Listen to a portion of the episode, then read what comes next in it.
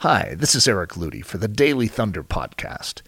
If you are enjoying these messages and want to take these truths even deeper, I invite you to join us in Windsor, Colorado at Ellerslie for one of our upcoming five week or week long discipleship training programs.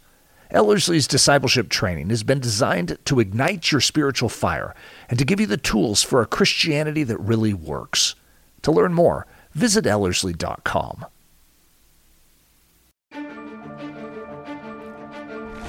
It's Daily Thunder, booming out the truth of Jesus Christ live every weekday morning from the Ellerslie campus in Windsor, Colorado. To learn more, visit Ellerslie.com. Uh, well, if you have your Bibles, Ephesians chapter 3. Uh, really excited uh, this fall to be walking through. Uh, it's, it's going to end up being like a mini series, but we're walking through the very end of chapter 3 of Ephesians. And uh, when we first started Don't know, a couple of years ago with Daily Thunder, uh, one of the things I wanted to do is I've been, I've been studying and preaching through Ephesians for longer than I care to admit. Uh, I, think, I think it's now going on, I don't know, 14, 15 years. And as I was originally going through it, I was about halfway through chapter 5. And when we started what we're doing here, I says, you know, I don't have any of my early stuff recorded, so I'm going to go back and I'm just going to re-preach this whole thing. And I don't know if you've ever done this with the word, but it's like uh, I, I've done an in depth study, at least of the first five and a half chapters. And going back through it the second time, I, God has taken this to a whole nother level. And I'm just seeing it in a whole nother, I don't know, it's just, it's just so much richer in my personal life. And so over the last two years or so, we've been slowly prodding through the book of Ephesians, which is delightful. Some of you look already nervous. We're not taking that long for this series. It's just seven weeks. However, uh, anyway, we're, we're, we're, just walking through. I'm just so excited. Uh, one, because we're going to be finishing up chapter three. We're going to be halfway through. Uh, but it's just a powerful section. And uh, for those who have not heard any of the early stuff, uh, I think this is study number 70 uh, in Ephesians so far, which is fun. So you've got some catching up to do. And if you want to track those down, they're on the Ellerslie website, or I've taken all of the Ephesians studies and put them on its own little podcast. And so if you ever want to search for it, you can just search for Deeper Christian Ephesians, and they'll all pop up. Uh, and they're just all in one place if that's helpful. If you ever want to go back and, and listen to the first 69 studies. that sounds ridiculous. Uh, but we're, but we're in chapter 3 of Ephesians, and we're going to be looking at uh, verse uh, 14 down through verse 21 over the next several weeks. And uh, what I'd like to do is I just want to read that entire section just so it's fresh in our mind and, and just want to kind of set ourselves before, uh, before the word this morning. And I would encourage you, even as we walk through this, uh, if you just want something fun to do for kicks and giggles, uh, whether you're here listening or whether you're uh, online, uh, I would encourage you to just be pondering this section over these next, next several weeks. In fact, I would encourage you to even do this study w- with me and just be studying a little bit ahead and, uh, and I'll try to remember each, each time to tell you what we're going to be looking at in the next, the next uh, study. Uh, but we'd love for you just to be pondering and, and, just even working through your own study of how to study and, and, and how, how do I wrestle with the text. I think it could be a very profitable time for all of us uh, as we walk through this incredible section. Uh, it's the second prayer that Paul's praying in the book of Ephesians. And uh, this is what he says. This is Ephesians chapter 3, starting in verse 14. Paul says, For this reason, I bow my knees before the Father, from whom every family in heaven and on earth derives its name, that he would grant you, according to the riches of his glory, to be strengthened with power through his Spirit in the inner man, so that Christ may dwell in your hearts through faith, and that you, being rooted and grounded in love, may be able to comprehend with all the saints what is the breadth and the length and the height and the depth and to know the love of Christ, which surpasses knowledge, that you may be filled up to all the fullness of God. Now, to him who is able to do far more abundantly beyond all that we can ask or think, according to the power that works within us, to him be the glory in the church and in Christ Jesus to all generations forever and ever and ever and ever. Amen. I added the last two. Uh, isn't that a powerful passage? And uh, I just, I'm personally, it's one of my favorite sections in Ephesians. And uh, even before we get into this, I just kind of want to kind of lay an overview of what uh, Ephesians is all about for those who may not have been through the studies. Uh, Ephesians has six chapters, and the first three of those are all focused on the theology of what Paul is getting at. Uh, the last three, uh, chapters four through six, is all on the practicality of living out that theology. Which obviously didn't make any sense to you because you're looking at me like it didn't make any sense. so let me give it to you again. The first three chapters of Ephesians is the content. Uh, it's the thrust of what Paul is doing. It's, it's the theology section. And we'll talk a little bit more about that in just a second. But he's given the content of what he really wants you to grab a hold of. And then in chapters four through six, he says, okay, if this is what your life is supposed to look like, let me illustrate what that looks like lived out in your world down on your street. And so chapters four through six becomes the practicality of the living out of the content. Does that make any sense? So chapters one through three is all about this is what it's supposed to, to be in your life. Chapters four through six is this is what it looks like lived out in your life. All right, we good? Praise the Lord. Uh, it's really interesting as, as you get into this, and we're, we're looking at verse 14 this morning. In fact, we're only looking at the first three words. But Paul starts Ephesians 3:14 by saying, "For this reason." Now that begs a question because as a good student of the word, when you come to something like a therefore, right, or a because, you have to say, "Well, what is he what is he doing?" For this reason. Well, obviously what he's doing is he's saying what I'm about to be praying in verses 14 down to verse 21 is all based upon something that I've been talking about previously. Does that make sense? In other words, he says, For this reason, I am praying this prayer. Well, why am I praying this prayer? It's because I gave a whole bunch of stuff before this. So the only way to understand what we're about to get into in terms of the prayer is you've got to get an understanding of what he's been saying and all the content. So turn back to Ephesians chapter 1. And we're going to give a grand overview of the first three chapters of Ephesians. I'm going to condense 69 studies down into 20 minutes. And I know you wish every preacher would just do this and give, give you the 20 minute version, but we won't. uh, it's interesting, even in this, in this talk, we're in, the, we're in a prayer section. Uh, the first prayer section is in Ephesians chapter 1, uh, starting in verse uh, 15, going down to verse 19. Now, I just want to bring this up because I just find this almost ironic, almost hilarious. Uh, Paul, it seems to me, has no idea the difference between praying and preaching. Because as you get into Ephesians chapter 1 and you look at verse 15, he, starts in verse 15 and he goes down to verse 19 and he's praying for those in Ephesus. And by extension, he's praying for you because he's talking about believers. And he gets into verse 18, and look at verse 18. He says, I pray that the eyes of your heart may be enlightened, that you would know the hope of his calling, the riches, the glory of his inheritance in the saints, and what is the surpassing greatness of his power toward us who believe. But then it's like he's mid prayer. And suddenly, in the middle of verse 19, he goes, Oh, this is so exciting. I got to start preaching. And so it's like he's praying, but he pauses the prayer and he starts preaching. And the preaching message of the power of God, which he's been praying, goes from the middle of verse 19 of chapter 1 all the way down to pretty much chapter 3, verse 13. And you're like, well, Paul, when did you say amen? He didn't. And now in our, in our section, chapter 3, verse 14, he starts for this reason. Now, if you go back to the very beginning of chapter 3, he starts chapter 3 with, for this reason. And most scholars tell us that what Paul's probable, his probable intent was that when he started chapter 3, and you understand that he write in chapters, right? He's just writing a letter. But as he got to what we would call chapter 3, verse 1, for this reason, he was going to just jump into like verse 14. Hey, I'm going to pray for you.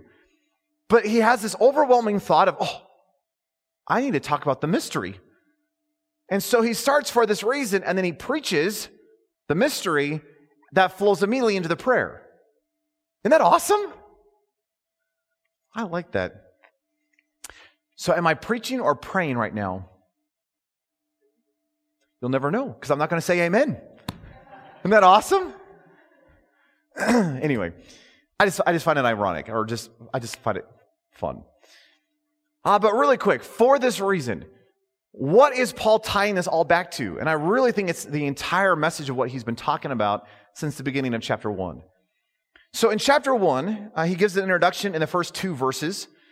Uh, Paul, an apostle of Christ Jesus, grace and peace to you, which is his common introduction, his common greeting. But in verse 3, down to verse 14 of chapter 1, you have the blessing section. And if you were walking through the blessing section, you, you remember as we were walking through each of these blessings that you have in Jesus, that every single blessing, you gotta get a hold of this, every single blessing that God has for you is found in one place.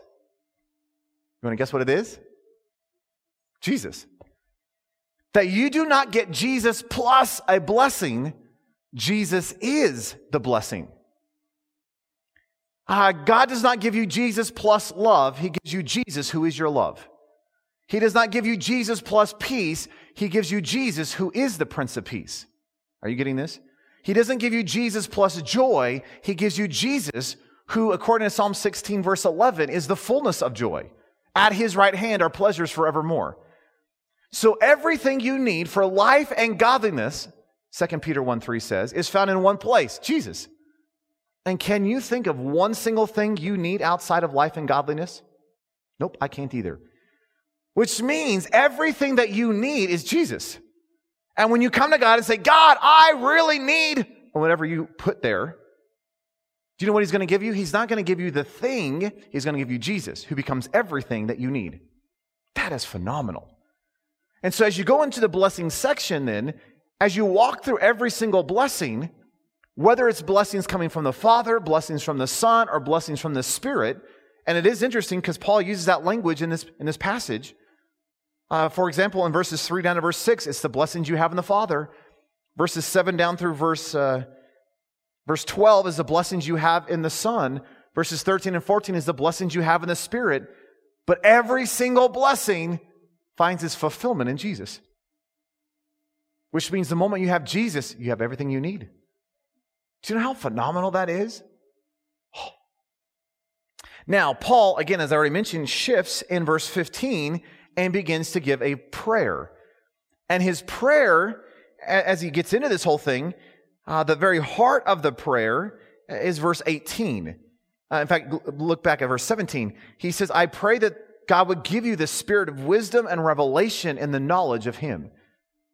And the whole idea is that, that there would be this unveiling, that the curtains will be pulled back, and you begin to see the deep things of God in your life. And I don't know about you, but I desperately need God to unveil, to pull back the curtains and reveal the deep things of Himself in my life. And as you come to the very heart of the passage, verse 18, it's a prayer for enlightenment that you would somehow grab a hold of and that you would understand three key things, Paul says the hope of your calling, the riches of the glory of his inheritance, and his surpassing greatness of his power toward us who believe. Paul says, I really want you to get a hold of those three things your calling, your inheritance, and the power that is working within you. Now you get to the middle of verse 19, and again, he's, he's, he is praying, but he's now preaching about the power.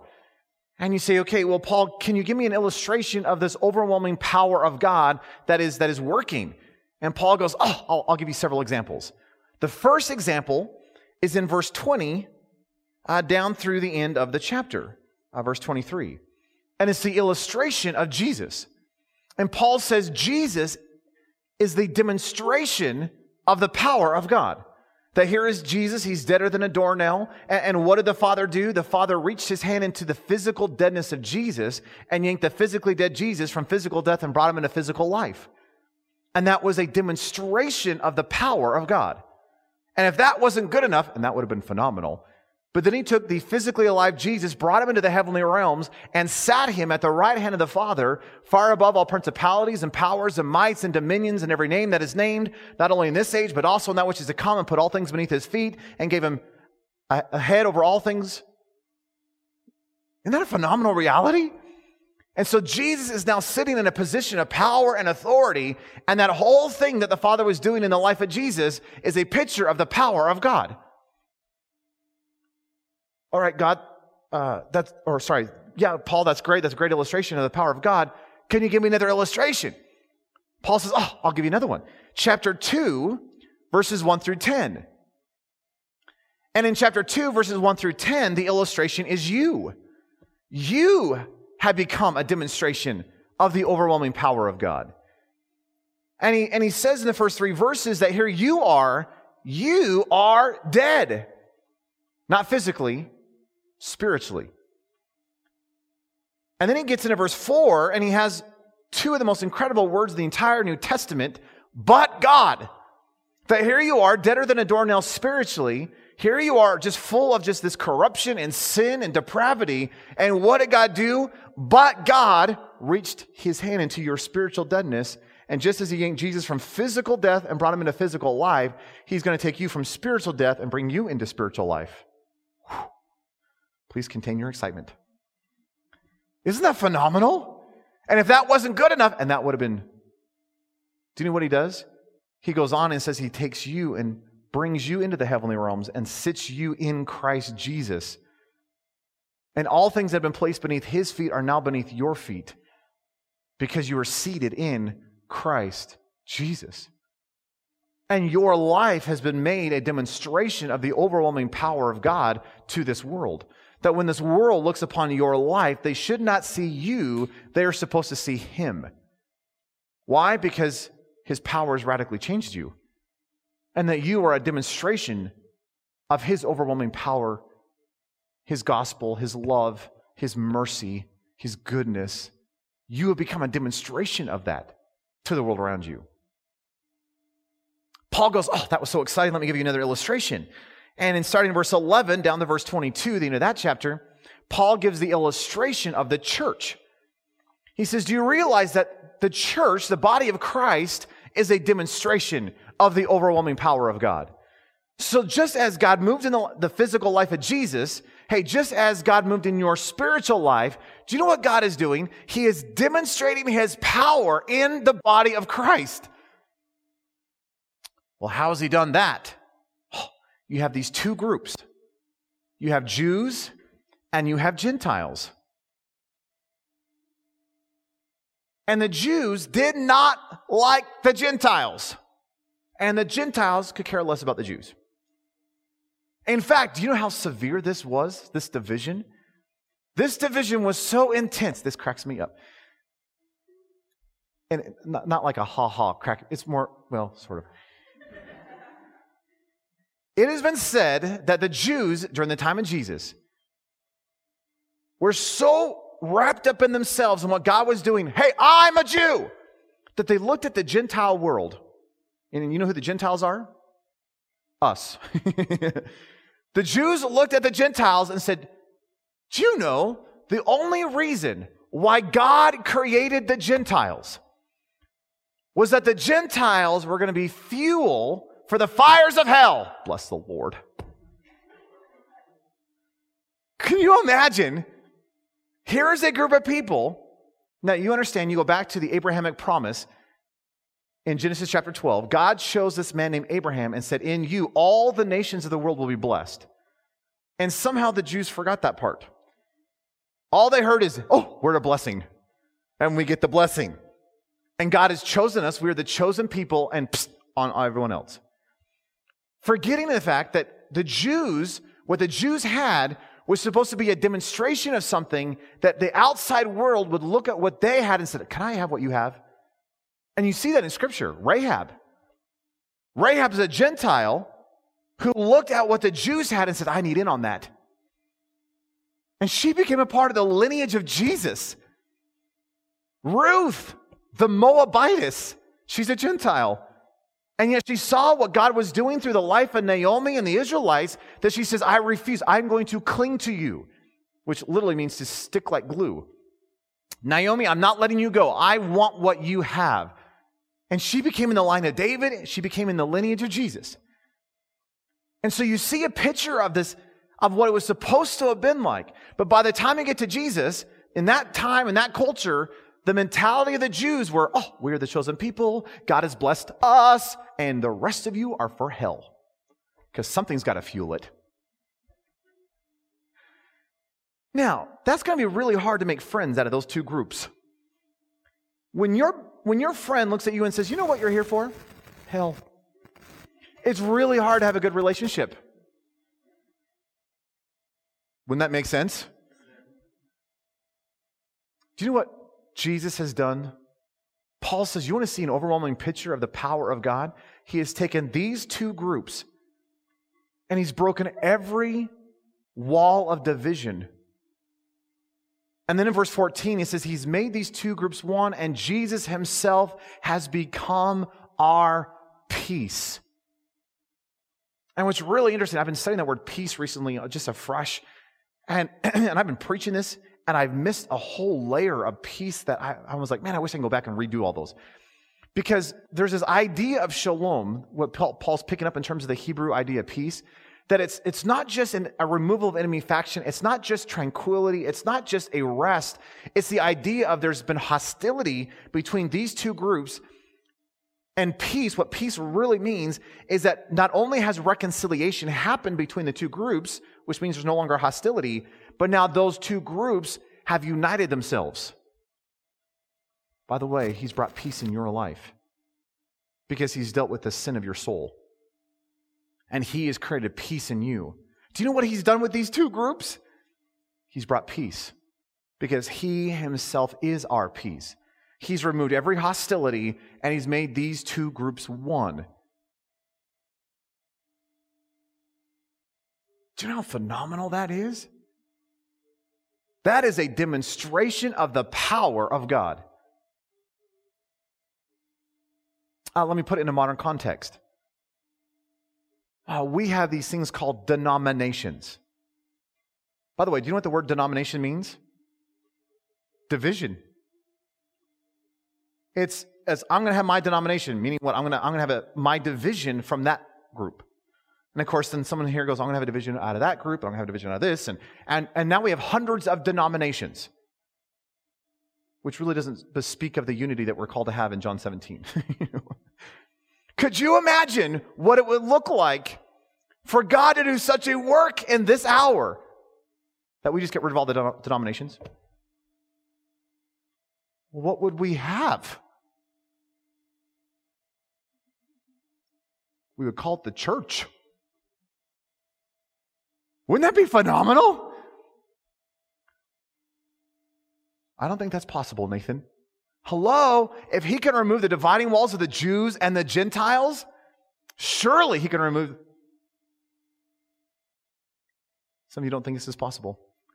Do you realize that when we get to heaven, I'm so convinced of this, when we get to heaven, there is not going to be a single Jewish Christian in heaven. There's not. And there's not going to be a single Gentile Christian. Do you know what there's going to be? Christian. Which tells you not one single Baptist is going to make it. I'm sorry. I'm sorry. They're not going to they're not making it. And I'm quite convinced not a single Lutheran is going to go. And those Methodists, mm-mm. You're like, well, I'm a charismatic. They're not going either.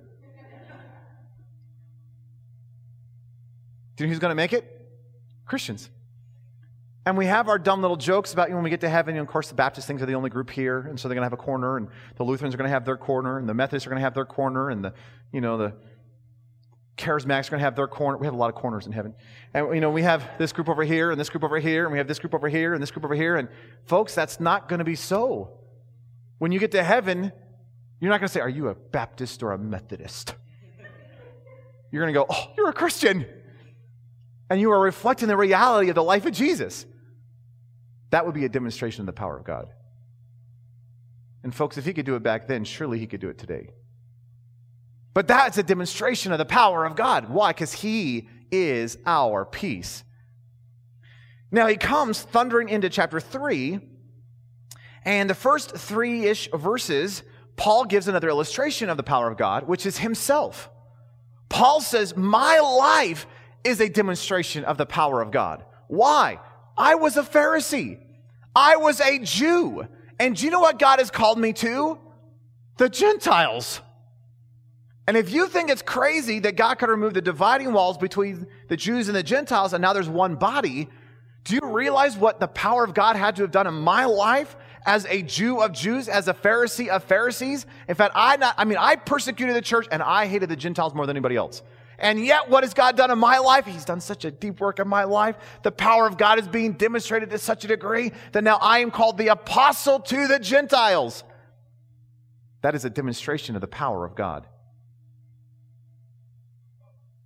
And then he gets into verse 3, at the end of verse 3, uh, down to verse 13, and he begins to talk about this grand mystery. That there's this mystery that's been hidden for ages and generations, and now is being revealed. And if you've missed the whole mystery section, you need to go back and listen to it. It's, it's wonderful. And he gets into verse 14, and he says, For this reason. So, what reason is he talking about? All of that. And if I could, if I can just take all of that and if I can summarize it into three quick little points for this reason, well, what reason? Number one, life's position. The whole three chapters of Ephesians is focused on your position, which is all about being in Christ. Uh, the word they're in in the Greek uh, does not bespeak of, like, for example, you guys came into this room. That's not this word. Uh, this word doesn't have this idea of movement. This idea has this idea of resting, has this idea of sinking down into, uh, has this idea of oh, finding your location. Uh, this is like the idea of abiding. Uh, this is the idea of I find myself in Christ, which is not, I'm not moving in and out of Christ. I'm just, I'm, I'm there. I'm stationary. In fact, the language of the first three chapters, chapters is that you are seated in Christ, that you're never to get up from that position. So stay seated in Jesus. In fact, 30 times in the first three chapters, Paul says, in Christ, in Him, in whom? 30 times. That is repetition, which means, by the way, anytime you hear something repeated, it's there for emphasis. So, what is Paul emphasizing in the first three chapters? In Christ, in Christ, in Christ, in Him, in whom, in Christ, in Him, in whom. Are you getting this? It's like he's taking a two by four, banging you over the forehead, saying, Get it. You have a position. And what's my position? In Jesus. And I'm never to leave that position. What is your life supposed to be about? Jesus. What's my focus supposed to be about? Jesus. What is every blessing in my life wrapped up in? Jesus. What's the prayer that Paul's praying in my life? Jesus. What's the power of God demonstrated all about? Jesus. Are you getting this? What's the mystery all about? Jesus. So it seems like Paul has one message in this book Jesus. And do you know why I love that? Ephesians is not a correction letter. Right? We have these letters in the New Testament that are corrections like Corinthians. Corinth had major problems, like serious problems. I mean, it almost looks like America, truth be told, when you read Corinth and you're like, boy, their issues are a lot like our issues. And Canadians, I'm including you too, because you have just as many problems. So, North America, I mean, Corinth is like North America, and I'll, I'll include Australia because they have a lot of problems too. And, and you read you read Corinthians, and you're just like, wow, that the early church had serious problems. Uh huh. But Ephesians, Paul, this is not a correction letter. Paul's not saying, You had this problem, let me correct it. Ephesians, it's like Paul is here, he is in prison, and he's sitting back saying, How do I? I just want to talk about the marvel of Jesus. And so he sits down and just writes this letter all about Jesus. And there's no correction going on. This is just the outflow of his heart. And what is the outflow of the heart of Paul all about? Isn't that awesome? Is that true in your life as well? Is the whole tenor of your life Jesus? If someone could summarize your life in one word, would it be Jesus? Or, as Ian Thomas would say, is the only explanation for your life Jesus? If the world looked at you and how you were living and, and how you were functioning and, and how you love and, and your joy and your peace and your language and in your, even in your thought life, if someone could see your thought life, would the only explanation for how you are living be Jesus? Because if the explanation for your life is anything but Jesus, then, folks, we have stuff to repent of. And we need to press into Jesus. Because biblically, your life should be all wrapped up in Jesus, defined by Jesus. Uh, Galatians 2.20, here's some, you know all these verses. but Galatians 2.20, I've been crucified with Christ. It is no longer I who live, but Christ who lives in me. And the life which I now live in the flesh, I live by faith in the Son of God who loved me and gave himself up for me. Is that true in you?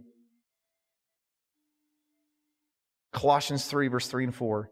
For you have died, and your life is hidden with Christ in God. And then he says this when Christ, who is our life.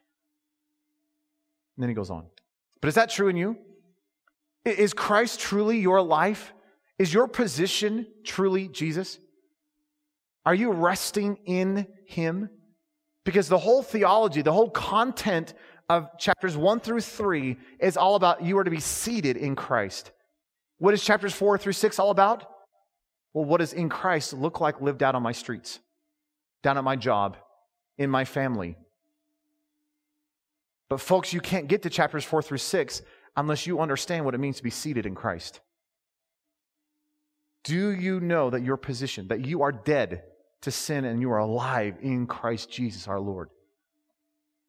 Is he your position? So, in terms of a summary of the first three chapters of, of why Paul is praying this incredible prayer at the end of chapter three, number one is life's position. Uh, number two is what you could call life's praise. There's an undercurrent through this entire section, which is this whole idea of worship, this whole idea of praise. Uh, in fact, you see this really strongly in, the, in chapter 1. Uh, in the blessing section, uh, in verse 6, in verse 12, and in verse 14, Paul says that all of this is to the praise of his glory. And if you go back to those early studies, it's really fascinating that the, the emphasis of what Paul's getting at is that your entire life is to be a praise anthem unto Jesus uh, that your life, if I can use the illustration, is like musical theater. I don't know if you like music. I love musicals. I, like, I love musicals. And I've always wanted to live in a real life musical. Because wouldn't it be amazing? Like you're just going about your day and you're walking down the street and someone something goes and then breaks out in a song and dance. Like, wouldn't that be cool? It's like, you know, we head off to lunch and everyone's just kind of like, hmm, just taking a step forward into the lunch line. And then suddenly someone goes, wait. And then everyone starts spinning the dishes and throwing things around. And, and then after about three minutes, everyone just goes back to normal and as if that was totally fine. You know? Wouldn't that be amazing? I, ever since I was a kid, I was like, I want to live in one of those. Uh, and I got close once. When I was in junior high school, I've told this story many times, but when I was in junior high school, there was a really popular song on the radio, which I'm not even going to mention which song it was because it was horrible.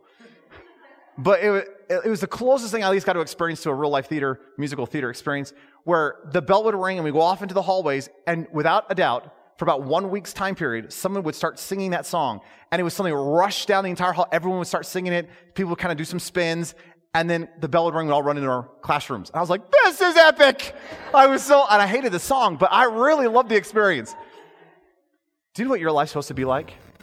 Your life is to be a praise anthem unto Jesus.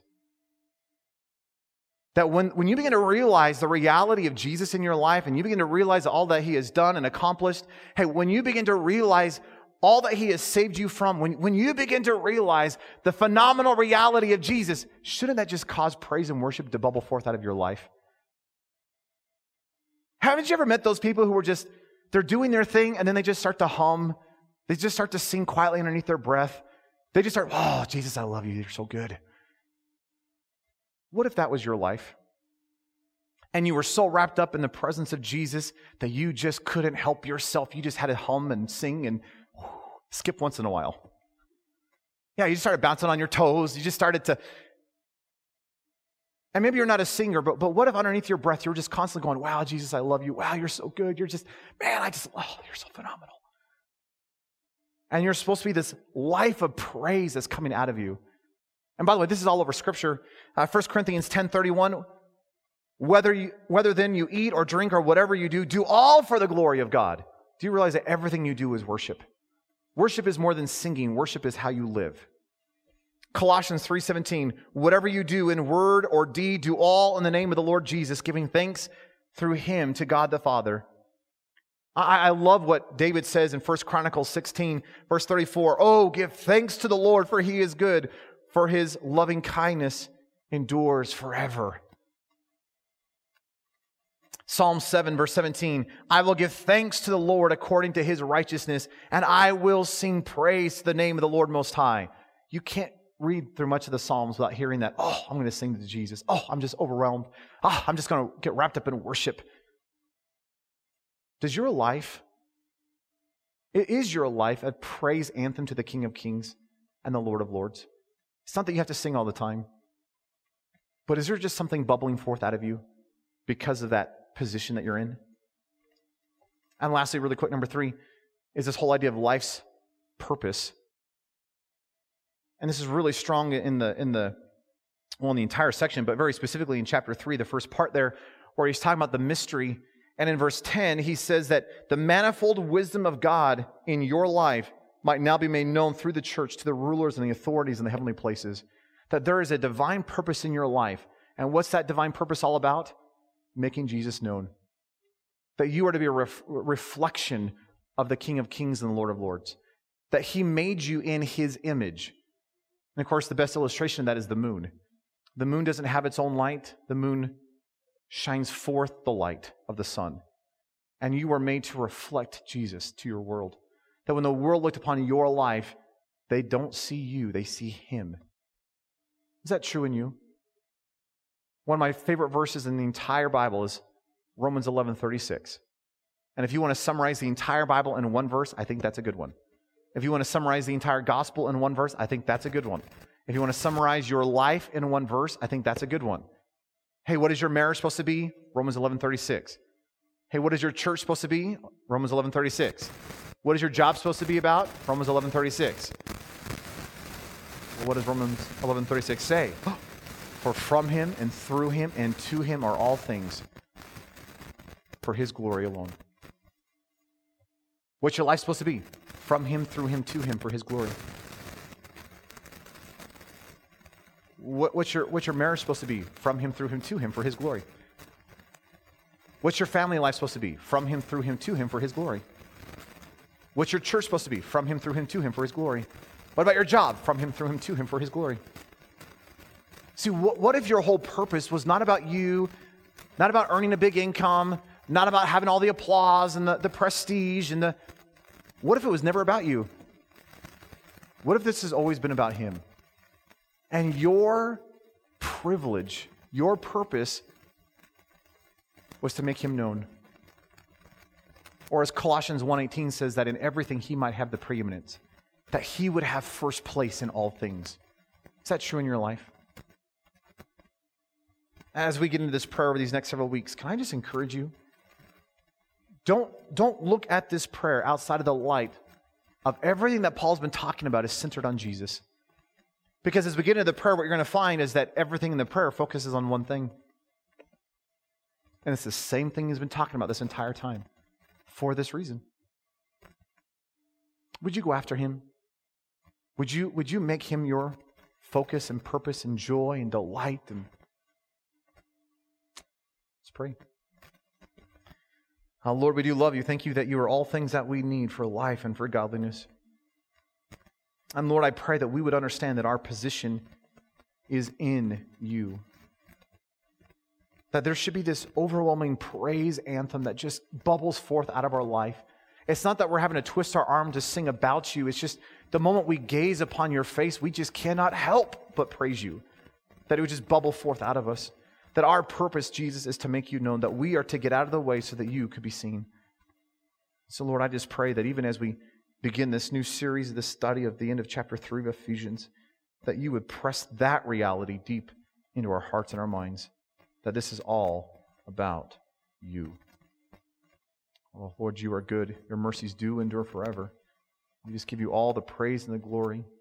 And Lord, this morning we want to sing We don't want to just sing words, we want to worship and give you all the praise and all the glory.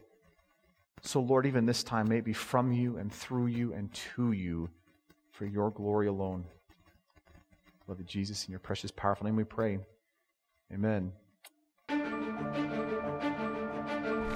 Daily Thunder is a listener supported production of Ellerslie Discipleship Training. At Ellerslie, we are laboring to rouse the Church of Jesus Christ out of its lethargy and build brave hearted Christians for such a time as this. Daily Thunder episodes are released every day, Monday through Friday, from our campus in Windsor, Colorado. And our weekly sermon is delivered live at 9 a.m. on Sunday mornings with a delayed live stream available at noon Mountain Time. Go to ellerslie.com forward slash daily to get all the details. Thanks for listening.